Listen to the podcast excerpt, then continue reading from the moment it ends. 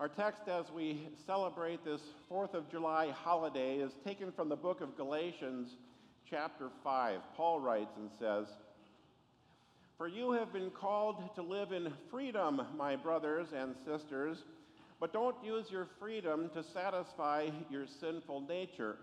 Instead, use your freedom to serve one another in love.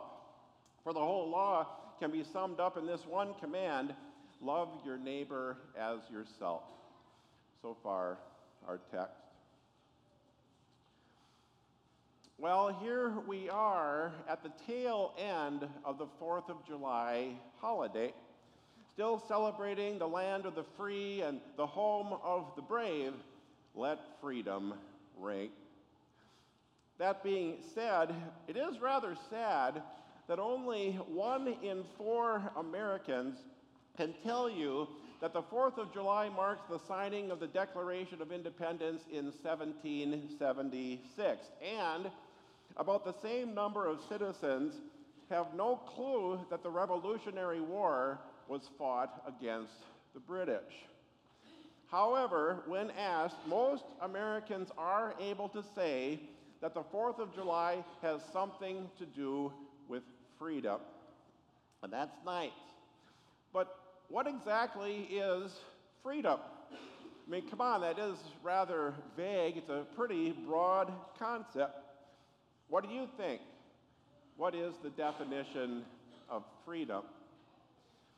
Well, that depends, doesn't it? In fact, it depends whether or not you are a Christian or a non Christian, because Christians and non Christians define freedom in completely different ways. It's true. If you want to know the non Christian, the pagan definition of freedom, all you have to do is Google the word freedom. I did, and this is what my computer regurgitated. It said this freedom, the power or right to act, speak, or think as one wants without hindrance or complaint. I'm going to read that again the power or right to act, speak, or think as one wants without hindrance or complaint. What do you think about that? I know what a teenager thinks about that. All right, I can do whatever I want to do. I know I'm only 15, mom and dad, but I want the keys to the car and I want to date whoever I want to date and go wherever I want to go and stay up all night and vape watermelon flavored nicotine to my heart's content. But that kind of freedom's not going to happen. On the watch of the parental units that I know, because parents are well aware that just as absolute power always corrupts absolutely, absolute freedom corrupts absolutely too. But that definition of freedom is the mantra and the credo of our culture today. It's my right to do or say or think anything and everything, and no one better try to stop me or complain about it, or I'm going to call my lawyer. Our culture calls this personal freedom, and it's a nightmare. Why should I care about the blob of protoplasm lodged within my womb? it's my body. If I want to use an AR 15 to become famous, that's my business. I'm tired and bored of being married to my spouse. If I want to F bomb my sixth grade teacher, no one's going to stop me. You know what? I think I'll trade my gender in for a new one. You can clearly connect the decline of civility the lack of respect for human life, the decay of biblical marriage, and the distortion of God's beautiful gift of our sexuality to this worldly definition of freedom. It's freedom on steroids. And it makes no sense. Does it? After all, there is no such thing as absolute freedom. That animal does not exist because everyone has a master, don't they? Or to put it another way, only God enjoys absolute freedom. Only God can do whatever He wants, whenever He wants, as long as He wants to do it. Do you know why? Because He's God. And that's what's found on his job uh, description. And so when God created mankind in his own image, yes, God gifted Adam and Eve with freedom. Free will, we call it, the ability for them to make their own choices, their own decisions. God didn't create robots, but it wasn't absolute freedom of choice, was it? No, there were limits to that freedom. There were boundaries. You shall not eat the fruit of the tree of the knowledge of good and evil in the middle of the garden, lest when you eat of it, you shall surely die. But our culture has sold its soul to the notion of absolute personal freedom, but it's not real. It's a delusion, it's, it's a pipe dream. Unless you are God, absolute freedom does not exist. All right, let's turn the page. That's the scoop on the pagan definition of freedom. But what about the Christian definition? Way back in 2002, Christian author and pastor Rick Warren wrote a book that sold about a zillion copies. It was called The Purpose Driven Life. In other words, what is the purpose of your life? You know, why do you exist? Why are you here? Well, let me read to you the very first words of the first paragraph in the book. Pastor Warren writes, he says, It's not about you. The purpose of your life is far greater than your own personal fulfillment, your peace of mind, or even your happiness. It's far greater than your family, your career, or even your wildest dreams and ambitions. If you want to know why you were placed on this planet, you must first begin with God. You were born by His purpose for His purpose. Unquote. Did you hear that? God put you and me on this earth for a purpose. And the purpose is pretty simple. After all, He's the creator, we are the creatures.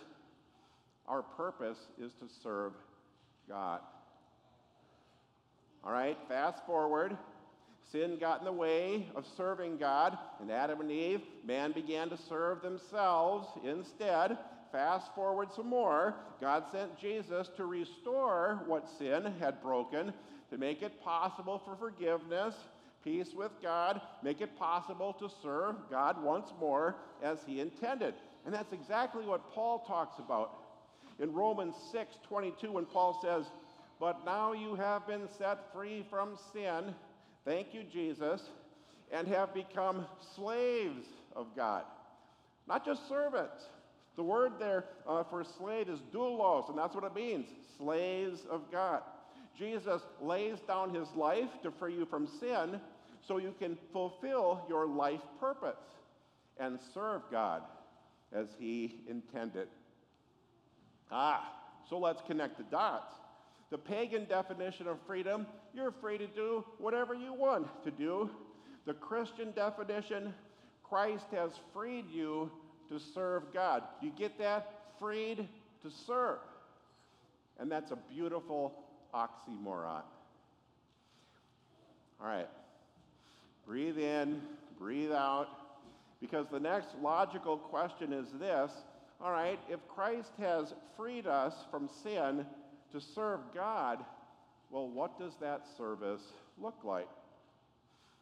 Loving God, believing in Him, worshiping God, obeying God, all ways to serve your Creator. But there's also this you serve God when you serve one another. You serve God when you love your neighbor. Martin Luther loved that.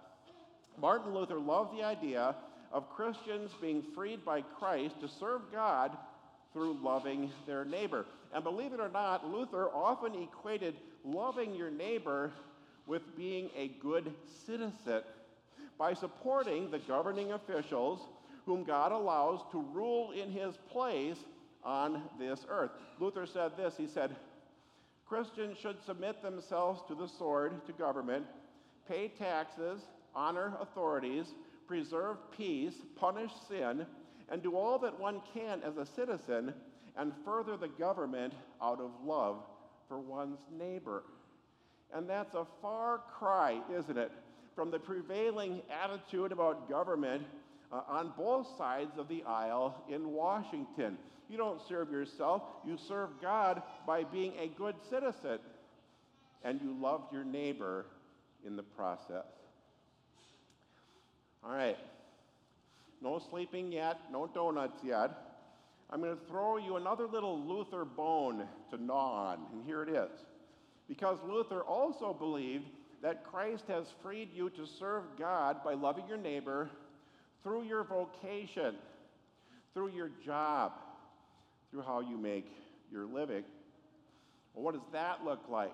It looks like this. If you're a mom, then you serve God by being the best mom that you can. And you raise children who love God and know Jesus, who will grow up to make a positive difference in people's lives. And that's loving your neighbor. You know, and it trickles down. If you drive a school bus, or fix potholes all day, or crunch numbers behind a desk, or bag groceries, or supersize orders, or even raise chickens. You do your work to the best of your ability, as if God were your boss, as if God was signing your paycheck, because He really is your boss, and He really does sign your paycheck when you think about it, and you will serve God and you will love your neighbor in the process. Okay, all right.